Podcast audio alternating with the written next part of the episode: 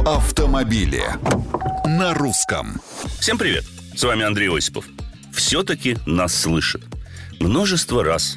И уставшие от штрафов автомобилисты, и я, и мои коллеги указывали на то, что камеры фото-видеофиксации на наших дорогах – это не столько про безопасность, сколько про деньги – Наконец, с этим очевидным и сомнительным, мягко говоря, обстоятельством согласились на законодательном уровне и решили прописать список оснований и условий применения комплексов автоматической фиксации нарушений ПДД. Если вкратце, то в скором времени камеры разрешат устанавливать исключительно в точках, определенных по итогам аудита безопасности движения, а также на аварийно опасных участках дорог.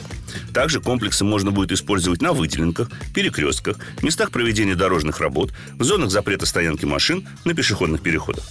Передвижные камеры можно будет устанавливать на строго ограниченный срок, до прекращения обстоятельств, послуживших причиной для их использования – то есть, к примеру, до окончания дорожных работ или до ликвидации очага аварийности. Ужесточаются правила для установления зоны контроля камер. В населенном пункте она будет начинаться не раньше, чем через 100 метров после въезда. Не менее важно и то, что все комплексы также ждет серьезный аудит. Камеры, установленные с нарушениями новых правил, попросту отключат. Известные даты завершения реформы – 1 марта 2023 года. Мнения и комментарии приветствуются на страничках Русского радио в социальных сетях. С вами был Осипов. Про автомобили на русском.